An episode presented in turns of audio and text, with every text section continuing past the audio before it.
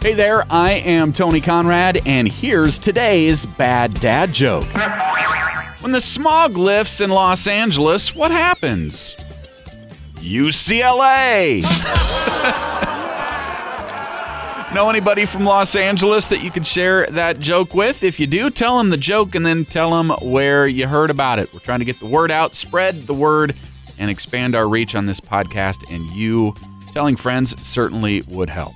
I am Tony Conrad. I do want to thank you for listening and remind you to come back again tomorrow for another bad dad joke.